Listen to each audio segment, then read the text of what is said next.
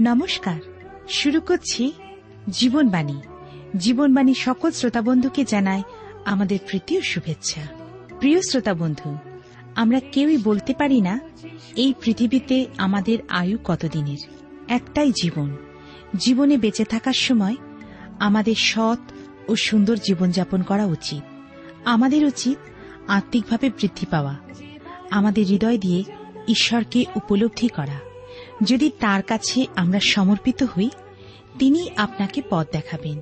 প্রিয় বন্ধু, আপনি কি চান ঈশ্বরের উপস্থিতি আপনার জীবনে উপলব্ধি করতে?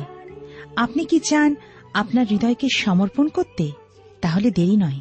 শুনতে থাকুন জীবনবাণীর আজকের আলোচনা।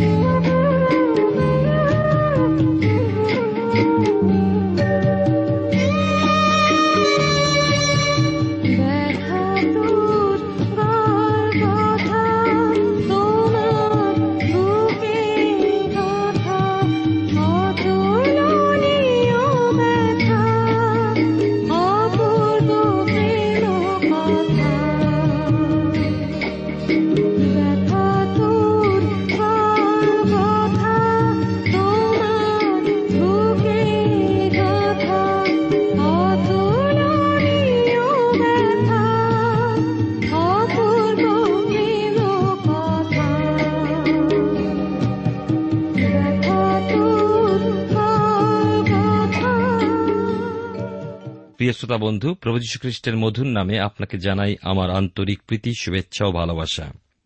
জীবনবাণী অনুষ্ঠানে ধারাবাহিক আলোচনায় আমি আপনাদের কাছে বাইবেলের পুরাতন নিয়মে দ্বিতীয় বংশাবলী পুস্তক তার তেইশের অধ্যায় থেকে আলোচনা করছি। গত অনুষ্ঠানে পনেরো পদ পর্যন্ত আলোচনা করেছিলাম। আজকের বাকি কয়েকটি পদ আলোচনা করে এই অধ্যায় শেষ করে আমরা চব্বিশের অধ্যায় পৌঁছাব। ষোলো থেকে একুশ পদে দেখি যে সদাপ্রভুর প্রজা হওয়ার জন্য যে নিয়ম রাজা ও লোকদের মধ্যে সম্পাদিত হল তার দ্বারা বিজাতীয় দেব ও তার সকল কিছু ধ্বংসীভূত করা হল। রাজা জোয়াসের সময় আমি আপনাদের কাছে জিহুদা রাজ দক্ষিণ অংশের বিষয় আলোচনা করছি। আমরা দেখি সদাপ্রভুর মন্দিরের সকল ভার লেবীয় যাজকগণের হাতে অর্পিত হল। সদাপ্রভুর মন্দির হতে জোয়াসকে এনে রাজবাটিতে রাজসিংহাসনে অধিষ্ঠিত করা হল। যাকে এতদিন সুরক্ষিত করা হয়েছিল মন্দিরের মধ্যে, কারণ সেই নৃশংস রানী রাজত্ব করছিল অথলিয়া জিহুদার উপরে। অথলিয়ার মৃত্যুর পর আমরা দেখতে পাই রাজা জোয়াসকে মন্দির থেকে নিয়ে এসে রাজসিংহাসনে বসানো হল। মানুষ ঈশ্বরের পরিকল্পনাকে অপসারিত করে নিজের ক্ষমতা ও প্রতিপত্তিকে অধিষ্ঠিত করার উদ্যোগ করলে কখনোই তা সার্থক হতে পারে না। ঈশ্বর তার প্রতিজ্ঞা রক্ষার্থে বিশ্বস্ত। একথা যেন আমরা ভুলে না যাই। সদাকাল তিনি অবিচলিত ও স্থির। সেই সত্য জীবিত ঈশ্বরেরই গৌরভোগ জোয়াস ক্ষুদ্র বালক, মাত্র সাত বৎসর বয়স্ক, যাজক জিহোয়াদা রাজপ্রতিনিধি। আমরা দেখি, যাজক জিহোয়াদা তার জীবনকে রক্ষা করেছিল যখন তার বয়স এক বৎসর ছিল। জোয়াস সাবালকত্ব প্রাপ্ত না হওয়া পর্যন্ত জিওয়াদা যাজক সকল সিদ্ধান্ত প্রকাশ করতে নিযুক্ত। তিনি ঈশ্বরের যাজক। জাতির জীবন ঈশ্বরমুখী করে তোলার পরিচালনা প্রদানকারী। তাই দাউদের নির্দেশিত গীত, গান, প্রশংসা, স্তুতির পুনরুদ্ধার সংগঠিত হয়েছিল। অসুচি বিষয় যেন মন্দিরে প্রবেশ লাভ না করে তার জন্য দ্বারপালের নিয়োগ সুপরিচালিত রইল। পাপের পুনরাবৃত্তি ও তার কলঙ্ক জাতির জীবনকে ক্লেশদায়ক ও মর্মান্তিক করে তুলত। ঈশ্বরের বিচারাধীন করে তুলেছিল। পুনরায় ধার্মিকের বিনতি উদ্দীপনাকে জাগিয়ে তুলত। পুনঃস্থাপিত তো শান্তি ও সমাধান। আসুন আমরা দেখি চব্বিশের অধ্যায়। এখানে আমরা পাব জোয়াশের রাজত্বকালের কথা। প্রথম তিনটি পদে চব্বিশের অধ্যায়, দ্বিতীয় বংশাবলী পুস্তকে পাই যে জোয়াশের রাজত্বের প্রথম ভাগে যাজক জিহদা জোয়াশকে যথার্থভাবে পরিচালনা প্রদান করে এসেছেন। এখানেও আমরা জোয়াশের মায়ের নাম পাই। তিনি একজন আদর্শ মা ছিলেন। আর সেই জন্য ঈশ্বরের প্রতাপ জাতির জীবনে পুনরুদ্ধারিত হওয়ার পশ্চাতে জোয়াশের পরিচালনায় জোয়াশের মায়ের ভূমিকার গুরুত্ব আমরা অস্বীকার করতে পারি না। জোয়াশের মা শিবিয়া বেরসেবা নিবাসিনী ছিলেন।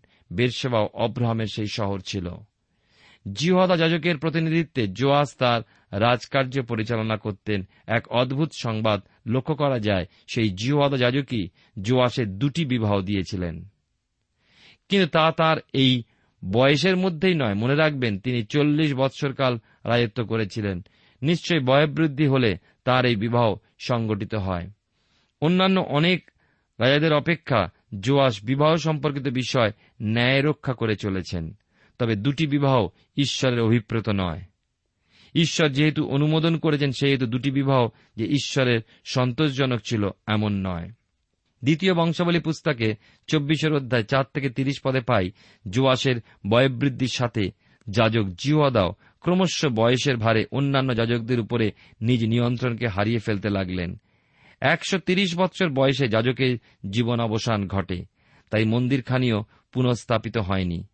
জোয়াসের সময় জাগরণ এসেছিল, কিন্তু অধিকাংশ নয়। বিশেষভাবে দেখা যায়, জোয়া সদাপ্রভুর মন্দির সম্পর্কে বিশেষ পরিকল্পনা গ্রহণ করেছিলেন ও সেই অনুযায়ী মেরামত কার্য করেছিলেন। জিওদা যাজকের বয় বৃদ্ধির জন্য যাজকগণ উদাসীন ও নিরপেক্ষ হয়ে পড়েছিল। নিজ নিজ কার্যে পতিত হয়ে পড়েছিল। সাত পদে সুস্পষ্টভাবে ব্যক্ত হয়েছে যে, মন্দিরে কি ঘটেছিল, বাস্তবিকভাবে এবং তার জন্য কে দায়ী ঈশ্বরের মন্দির ভীষণভাবে তুচ্ছীকৃত অবস্থায় পড়েছিল। আর সেজন্য জোয়াস তার সংস্কার সাধন ও পুনরুদ্ধানের উদ্দেশ্যে বিষয়ভাবে নিজ হাতে তা গ্রহণ করেছিলেন। জিউদা ও জিরুসালামে ঘোষিত হল মসির নির্দেশিত কর প্রদানের বিষয়। কারণ আমরা দেখি যে ঈশ্বরের মন্দিরকে ভেঙে তার পবিত্র বস্তু সামগ্রীর অপব্যবহার করেছিলেন রানী অথলিয়া ও তার পুত্রগণ আর প্রজালোক অধ্যক্ষগণ। রায়াদেশ পালনপূর্বক কর নিয়ে আসতে লাগল আনন্দসহ। চলেছিল ইসরায়েলের কাছে হতে রৌপ্য সংগ্রহের কাজও। সদাপ্রভুর মন্দিরের দ্বারের কাছে আমরা দেখি যে সিন্দুকটি রাজাদেশে ওই কার্যের জন্য সুরক্ষিত থাকত। সেখানে সেই সংগৃহীত কর রাখা হতো। যতদিন না মেরামত কার্য সমাপ্ত হল, ততদিন এইভাবে সংগ্রহ করা হতো। অর্থাৎ যতখানি প্রয়োজন তা সংগৃহীত হয়েছিল। দ্বিতীয় বংশাবলী পুস্তক থেকে আলোচনা করছি। তার চব্বিশের অধ্যায় এগারো থেকে ষোলো পদে দেখি যে রাজা জুয়াস লিবীয়দের উপরে এই কার্যে পূর্ণ আস্থা রাখতে না পারায় ওই সিন্ধুকখানি সদাপ্রভুর মন্দিরের দ্বারের কাছে রেখেছিলেন, যেন লোকে তাদের দান সিন্ধুকে রাখতে পারে। আর প্রকৃতই নিরূপিত সময় ঈশ্বরের মন্দির পূর্বের ন্যায় দৃঢ়রূপে স্থাপিত হল। অবশিষ্ট দানের যে উপচয়রূপ রৌপ্য সম্পদ তা জিওদা যাজকের কাছে আনা হতো এবং তদ্বারা মন্দিরস্থ বিষয়াদি প্রস্তুত হতো। ধীরে ধীরে যাজকের বয়বৃদ্ধির সাথে সাথে একশো তিরিশ বৎসর পূর্ণ হলে জীবন অবসান ঘটল। তার উত্তম পবিত্র কার্যাবলীর জন্য সসম্মানে তাকে কবরস্থ করা হল। চব্বিশের অধ্যায় দ্বিতীয় বংশাবলী পুস্তক থেকে আলোচনা করছি আমরা, আর তার সতেরো থেকে বাইশ পদে দেখি, জিহাদা যাজকের মৃত্যুর পর যেন এক নতুন পর্বে, নতুন যুগের শুরু হয়েছিল। লক্ষ্য করুন, যতদিন জিহাদা যাজক জীবিত ছিলেন, অধ্যক্ষগণ মূর্তি পুজোর প্রতি আকৃষ্ট হতে পারেনি। বরং লেখা আছে চোদ্দ পদে যে তাঁর জীবনকালে সদাপ্রভুর গৃহে নিয়মিত হোম সংঘটিত হতো। এক সুদৃঢ় প্রভাব জিওদা বিস্তার করেছিলেন। জোয়াস অল্প বয়স্ক এবং কোমল, সদয় স্বভাবন্ন রাজা ছিলেন। আমরা দেখি যে যাজকের মৃত্যুর পর অধ্যক্ষগণ রাজার সঙ্গে সাক্ষাৎ করে প্রণাম করেছিল। সমাদার জানিয়েছিল তার সঙ্গে একতায় প্রতিজ্ঞাবদ্ধ হল, কিন্তু পরক্ষণে তারা ফিরে গিয়ে মূর্তির আরাধনা করেছিল। পুনরায় শুরু হল সেই মূর্তি পুজো। তাদের এই বিপদগামিত্বে জাতির উপরে ঈশ্বরের ক্রোধ নেমে এসেছিল। ঈশ্বর তো জানেন এই বিপদগামিত্বের পরিণাম কি, তাই তিনি তাদের সতর্ক করে তোলার জন্য পাঠালেন ভাওবাদীদেরকে অথচ লোকেরা তা গ্রাহ্য করল না। অতএব জিহাদার পুত্র সখরীয়কে ঈশ্বর প্রেরণ করলেন তার ভাববাণী দিয়ে। কিন্তু কি ঘটেছিল? সাহসের সঙ্গে সত্যকে স্বীকার করলে এবং তাকে প্রকাশ করলে প্রকাশকারীকে নির্যাতিতই হতে হয়। কারণ সত্য সর্বদাই বিরোধীদের কাছে অপ্রিয় থাকে। তাই সকরীয়কেও মন্দির প্রাঙ্গণে বধ করা হল। আর বধ করা হয়েছিল রাজার আদেশে। আশ্চর্য, কোন রাজা? রাজা জোয়াস, যাকে ওই সকরিয়েরই পিতা জিওয়াদা যাজক নিহতদের মধ্য হতে গুপ্ত রেখে পালন করেছিলেন নিজের কাছে। বালক অবস্থায় যাকে সিংহাসনে অভিষেক করালেন সকলের সম্মুখে রাজা হিসাবে স্বীকৃত হতে। যার প্রতিনিধি স্বরূপে থেকে যাজক রাজ্য পরিচালনাও করলেন তার পথপ্রদর্শক হয়ে। এ সেই জুয়াস রাজা, তাঁরই স্নেহছায় হয়েছিলেন প্রতিপালিত। সখরীয় যে সেই জিওয়াদা যাজকেরই পুত্র। রাজা জোয়াসি তাঁর পালক পিতাস্বরূপ জিওদার পুত্র ভাতৃসম সক্রিয়কে বধ করতে আদেশ দিয়েছিলেন। কীভাবে তিনি এই আদেশ দিতে পারলেন? অধ্যক্ষগণের মিথ্যা ভ্রান্ত কোন প্ররোচনায় প্রভাবিত হয়েছিলেন কি?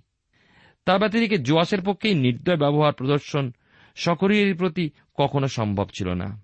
মানুষের মিথ্যা প্ররোচনা, কুপরামর্শ কত না ভীষণ। ঈশ্বরের লক্ষ্যে ঈশ্বরের সন্তানকে আজও এমন পরিস্থিতির মধ্যে দিয়ে চলতে হয়। তাই তো, তার চলার পথ ক্রমশ সংকীর্ণ হয়ে যায়, হয় কণ্টকাকীর্ণ। আর ওই পথেই তাকে জয়লাভ করতে হয়। তাকে যে সিদ্ধতায় পৌঁছাতে হবেই, সেই সিদ্ধতার পরিমাপ কি? জানি না, সেই পরিমাপের দৈর্ঘ্য, প্রস্থ, উচ্চতা, গভীরতা। জানি শুধু, সেই সিদ্ধতার পরিমাপ প্রভু যীশু খ্রিস্ট ঈশ্বরের সন্তান যে প্রত্যাশা রাখে, সেই নিত্যতায় প্রভুর সিংহাসনে যাপন করতে, সে খ্রিস্টীয় সিদ্ধতাকে রক্ষা করে চলে ওই সংকীর্ণ পথে। জীবন পণ করে সে তার দৌড় রক্ষা পূর্ণ করে। প্রতিপক্ষ থাকবে কিন্তু জয় পেতেই হবে তাকে। সেদিন মন্দির প্রাঙ্গণে তাই সকরীয়কে বধ করা হল রায় আদেশে কিন্তু নতুন নিয়মের ধার্মিকতা খ্রিস্ট। ধার্মিককে অনুসরণ করতে হয়। খ্রিস্টীয় ক্ষমার নিদর্শন। শেষ রক্তবিন্দু পর্যন্ত শুধু ক্ষমা করাই হল নতুন নিয়মের ধার্মিকতা। শত্রুকে প্রেম করায় তার প্রেমের পরীক্ষা সিদ্ধতা। তাই সে নীরব থাকবে।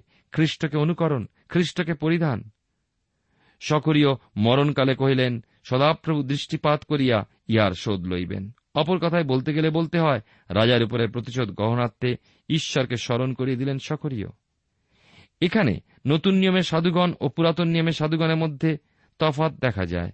পুরাতন নিয়মে হেবলের রক্ত প্রতিশোধের কথা স্মরণ করিয়ে ক্রন্দন করে চলেছে।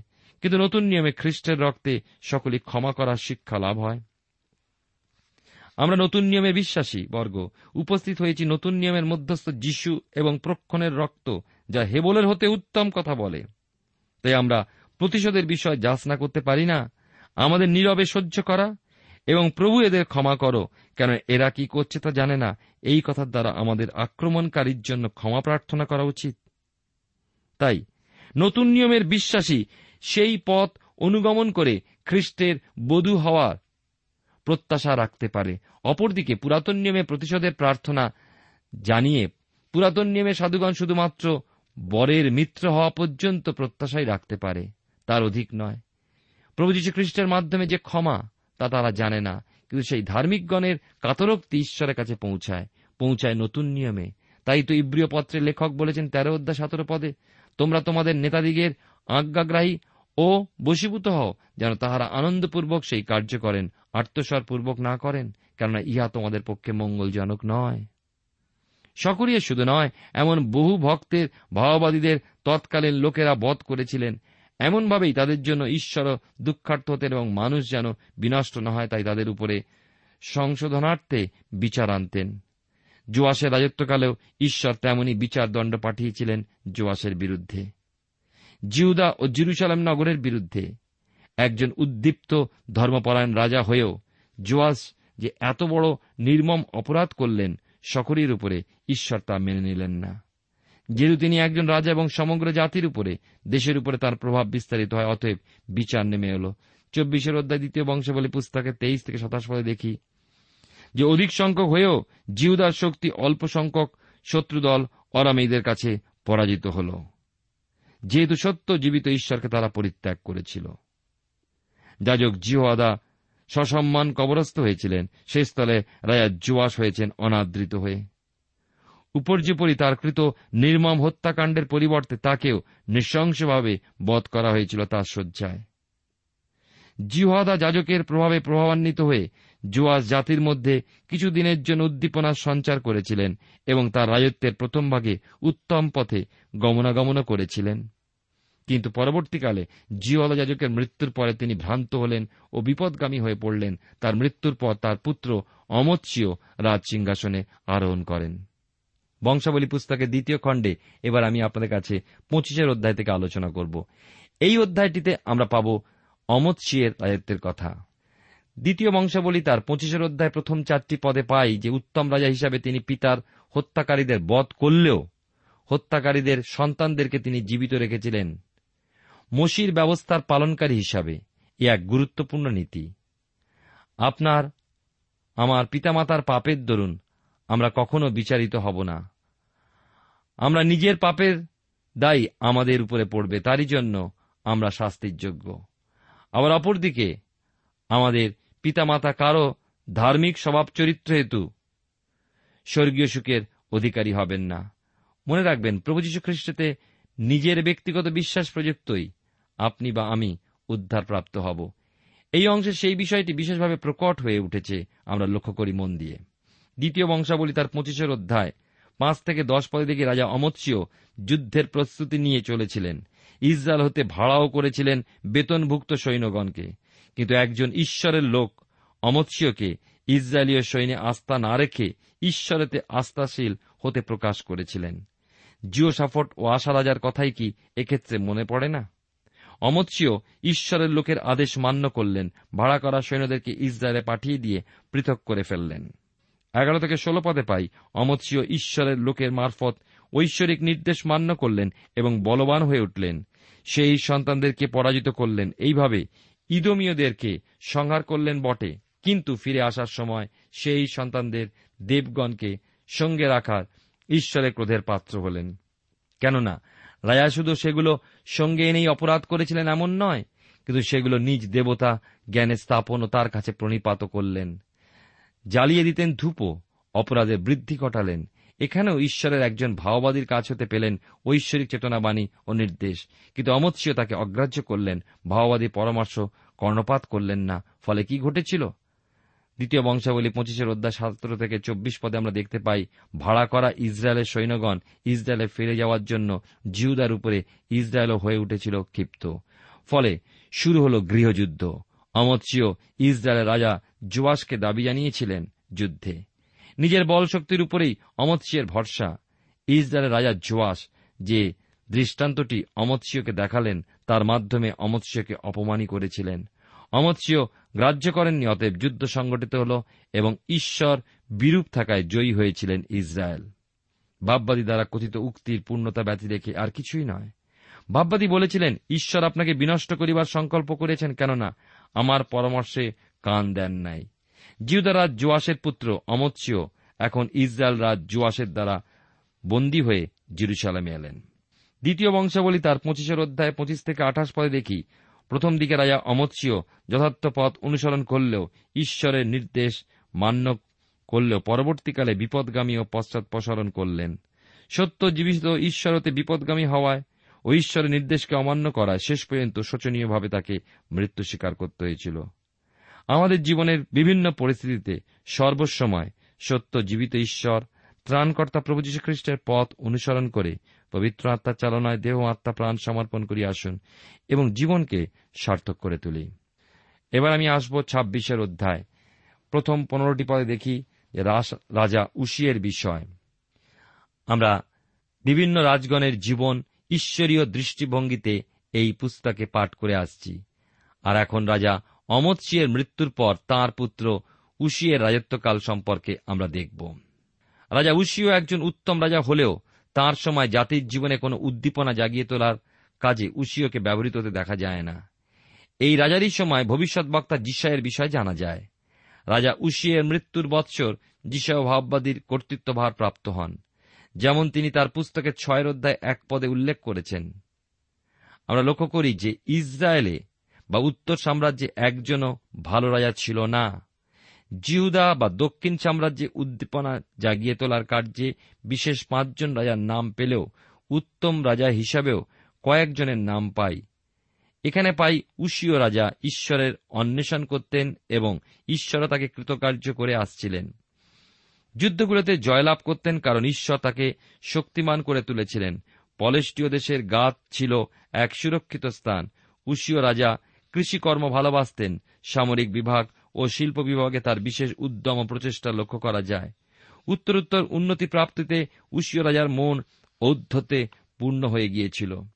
ছাব্বিশের অধ্যায় আমরা দেখি ষোলো থেকে কুড়ি পদে যে মানুষের আশ্চর্য সাফল্য মানুষকে অনেক সময় পতন মুখ করে তোলে, বিনষ্ট করে। এক্ষেত্রে রাজা উশিয়ের জীবনে যে পতন ঘটেছিল, তার পশ্চাতে রয়েছে তার এই সাফল্যজনিত ঔদ্ধত তিনি সদাপ্রভুর মন্দিরে ধূপ চালাবার উদ্দেশ্যে প্রবেশ করেছিলেন। এতে অন্যায় কিছু রয়েছে কি? হ্যাঁ তার পক্ষে ছিল বিরাট এক ভুল, ছিল অন্যায়। একমাত্র হারণ বংশীয় ব্যতি রেখে এ কাজ কেউ করতে পারে না। কিন্তু রাজা উশিও যাজকীয় কর্মে যাজকীয় কার্যালয়ে হস্তক্ষেপ করেছিলেন। করেছিলেন বলপূর্বক। যাজকগণ তা বাস্তবে কি পারতেন প্রতিরোধ করতে, অথচ রাজা তার অনধিকার প্রবেশকে যুক্তিসঙ্গত মনে করেছেন। এখানে লক্ষ্য করে ঈশ্বর হতে তাৎক্ষণিক বিচারদণ্ড নেমে আসতে। রাজার কপালে কুষ্ঠ রোগ দেখা গেল। যা প্রধান যাজক, অন্যান্য যাজকদেরও দৃষ্টিগোচর হল। ঈশ্বর দত্ত এই আঘাতে উশীয় রাজা দূরীভূত হলেন হলেন পৃথকীকৃত। একুশ থেকে তেইশ পদে পাই ছাব্বিশের অধ্যায় দ্বিতীয় বংশাবলী পুস্তকে কুষ্টি উশীয় রাজা এখন সম্পূর্ণ এক বিচ্ছিন্ন জীবন যাপন করতে বাধ্য হলেন মৃত্যু পর্যন্ত। যেসব আব্বাদী পুস্তকের ছয়ের অধ্যায় এক পদে পড়ি, তার ভাববাণীতে যে উশীয় রাজার মৃত্যুর সময় হতে তার ঐশ্বরিক পরিচর্যার কাজ শুরু হয়েছিল। উশীয় রাজার অন্ত্যেষ্টি ক্রিয়া সমস্ত দুঃখজনকভাবে অথবা শোকার্থভাবে করা হয়েছিল এমন নয়। তার কারণ তিনি কুষ্ঠরোগাক্রান্ত হয়েছিলেন। অথচ উশিও একজন উত্তম রাজাই ছিলেন, কিন্তু ঈশ্বর তার মধ্যস্থিত পাপেরও হিসাব রেখেছেন। তার ছিল অনুমানজনিত পাপ, যা তার করা উচিত ছিল না। তিনি তা গ্রাহ্য না করে সেই বিষয় হস্তক্ষেপ করেছিলেন। আজও কি মানুষ তেমন পাপই সাধন করে না? ঈশ্বর সন্তান হয়েও শুধুমাত্র নিজের অনুমানের উপরে ভিত্তি করে আত্মিক জীবনকে রক্ষা করতে চায়, যেখানে ঈশ্বরের ইচ্ছার মূল্য সে দেয় না। নিজের পথ নিজে তৈরি করে ঈশ্বরের নেতৃত্ব স্বীকার করে না। অথচ জীবন লিখিত সুসমাচারের চোদ্দ অধ্যায় ছয় পদে প্রভু যীশু খ্রিস্ট কি বলেছেন দেখুন? আমি পথ, সত্য, জীবন, আমাদিয়া না আসলে কেহ পিতার নিকটে আইসে না। রাজা উশিও চেয়েছিলেন নিজের ইচ্ছা মতো পথে ঈশ্বরের কাছে উপস্থিত হতে। সদাপ্রভুর উদ্দেশ্যে ধূপ চালাবার অধিকার একমাত্র যাজকেরই রাজাত্ব নয়, অথচ উশিও সেই বিশেষ কার্যে হস্তক্ষেপ করে সন্তোষজনক হওয়ার বাসনায় ঐশ্বরিক আজ্ঞা লঙ্ঘন করলেন। আর এক ভীষণ রোগের শিকার হলেন। উশিও একজন উত্তম রাজা ছিলেন। এই পাপ প্রযুক্ত যে শাস্তি তার উপরে নেমে এসেছিল তা হতে মৃত্যু তার পক্ষে শান্তিজনকই ছিল।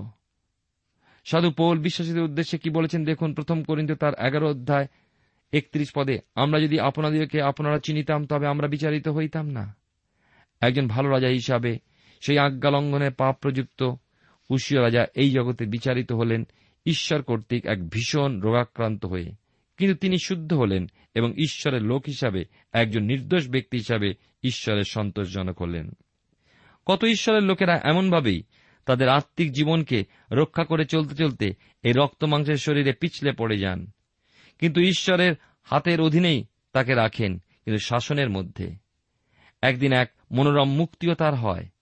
এই শাসনের মাধ্যমে সে নিজে অপরাধ বুঝতে পারে, নম্র হয়, নিজেকে পূর্ণ সমর্পণ করে তাঁরই বক্ষে খ্রিস্টের উপস্থিতিতে সে নিত্য সুখভোগে লিপ্ত হয়। এতে দুঃখের কিছু নেই। উশীয় রাজার মৃত্যু তার জন্য সুখদায়ক ছিল। মৃত্যুতে তার কেউ শোক করেনি, কিন্তু সে শোক না করা উশীয় রাজার অত্যাচারী অথবা দুষ্ট স্বভাব হেতু তো নয়। খ্রিস্টিয়ানের মৃত্যু ঈশ্বরের সঙ্গে মিলন। সেখানে শোক বা দুঃখের কিছু নেই। তাই প্রথম করিন্থীয় তার পুনরোধ্যায় পঞ্চান্ন পদে লেখা আছে, মৃত্যু তোমার জয় কোথায়? মৃত্যু তোমার হুল কোথায়? সাধু পোল আরও বলেছেন প্রথম তো পদ চারের অধ্যায় তেরো পদে, আমরা চাই না যে যারা নিদ্রাগত হয় তাহাদের বিষয়ে তোমরা অজ্ঞাত থাকো। যেন যাহাদের প্রত্যাশা নাই, সেই অন্য সকল লোকের মতো তোমরা দুঃখার্ত না হও। রাজা উশিয়ের পর তার পুত্র যোথাম ওই পদে রাজা হন। মনে হয় পিতার মৃত্যুতে পুত্র, যোথামও অশ্রুসিক্ত নয়, কিন্তু পরম শান্তি ও নিশ্চয়তায় পিতার অন্ত্যেষ্টিকালীন ক্রিয়া সাধন করেছিলেন। এর জন্য প্রয়োজন মৃত্যুর পরবর্তী ঈশ্বরের সান্নিধ্যে সুখে নিত্য নিত্য অতিবাহিত করার জীবন সম্পর্কে দৃঢ় প্রত্যাশা। আমি এবারে আসব সাতাশের অধ্যায়। আমরা দেখি দ্বিতীয় বংশাবলী সাতাশের অধ্যায় রাজা জোথামের নামও আমরা উত্তর রাজগণের তালিকাভুক্ত করতে পারি। জিউদাকুলে পাঁচজন রাজার নাম পাই উদ্দীপনা জাগিয়ে তোলার ক্ষেত্রে, তিনজন রাজার নাম পাই উত্তম রাজা হিসাবে ইসরায়েলে, কিন্তু এমন পাওয়া যায় না ইসরায়েলেতে। বিশেষ করে দেখি সাতাশের অধ্যায় প্রথম চারটি পদে জোথামের মধ্যে ছিল তার পিতার সদ্গুণাবলী। তিনি ঈশ্বরের দৃষ্টিতে সন্তোষজনক থাকতে উদ্যোগী ছিলেন বটে, কিন্তু ঈশ্বরের মন্দিরে যাওয়া হতে বিরতই থাকতেন। তার পিতার সম্পর্কে যে ধারণা, তার অন্তরে জন্ম নিয়েছিল তা হতেই তিনি সদাপ্রভুর মন্দিরে যাওয়া হতে বিরত ছিলেন। মনে রাখব, তার পিতার কুষ্ঠরোগ হয়েছিল যে ধূপধাও তার করা উচিত ছিল না, সেই ধূপধাও তিনি করেছিলেন। আমরা দেখি, তিনি দুর্গ নানা স্থানে নির্মাণ, সদাপ্রভু গৃহের উচ্চতর দ্বার, গাঁথা ইত্যাদি বহু কল্যাণকর কার্যগুলো সাধন করলে। যেহেতু ঈশ্বরের মন্দিরে যাওয়া হতে তিনি বিরত ছিলেন, সেহেতু নগরবাসীগণও দুরাচারী হয়ে পড়েছিল। আজকের দিনেও কতজন এমন সহাপন্ন দেখা যায়, সত্য জীবিত ঈশ্বর প্রভু যীশু খ্রিস্টের প্রতি তাদের প্রেম থাকলেও, বিশেষ সংস্কারচ্ছন্ন হওয়ায় অথবা কখনো মণ্ডলীতে উপস্থিত থাকার সময় কোনো প্রিয়জনের বিষয় কোনো ঘটনা ঘটে যাওয়ায় তারা মণ্ডলীতে আসা বন্ধ করে দেন। বন্ধ করেন খ্রিস্টীয় বিষয় যোগাযোগ স্থাপন, অথচ তাদের মনের গভীরে খ্রিস্টের প্রতি বিশেষ অনুরাগ লক্ষ্য করা যায়। জোথামের অন্তরে ছিল পিতৃপুরুষদের ঈশ্বরের প্রতি সেই আসক্তি গেঁথে তুলেছিলেন কত কল্যাণকর কাজগুলো। পাহাড়ের উপরে গাছপালার মাঝে গেঁথে তুলেছিলেন দুর্গ। এ সত্ত্বেও মন্দিরে যাওয়া হতে তিনি যে নিজেকে দূরবর্তী রাখতেন, তার পশ্চাতে রয়ে গিয়েছিল তেমনই এক সংস্কারাচ্ছন্ন দুর্বলতা। অপরদিকে শক্তিমান হয়ে উঠেছিলেন তিনি। প্রিয় শ্রোতা বন্ধু, প্রিয় ভাই বোন, এ বিষয়ে আমরা আরও শুনব আগামী অনুষ্ঠানে। ঈশ্বর আপনার জীবনে মঙ্গল করুন।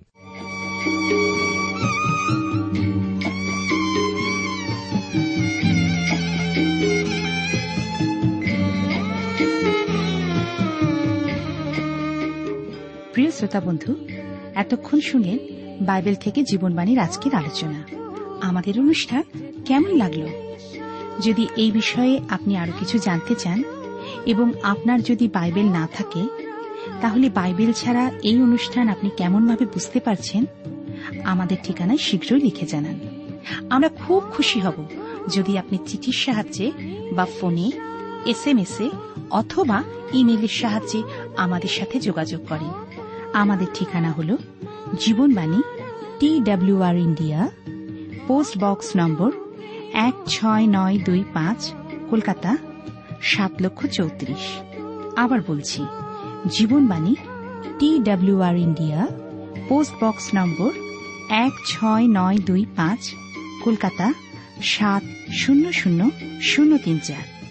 আমাদের ইমেলের ঠিকানা হল Bengali TTV at radio eight eight two dot com আবার বলছি Bengali TTV at radio eight eight two dot com আমাদের phone number two four three eight double zero four five two four three eight double zero four five এবং আমাদের mobile নাম্বারটা লিখে নিন nine four double three four nine seven two three five আবার বলছি nine four double three four nine seven two three five আজকের সময় এখানেই শেষ। বিদায় নিচ্ছি। নমস্কার।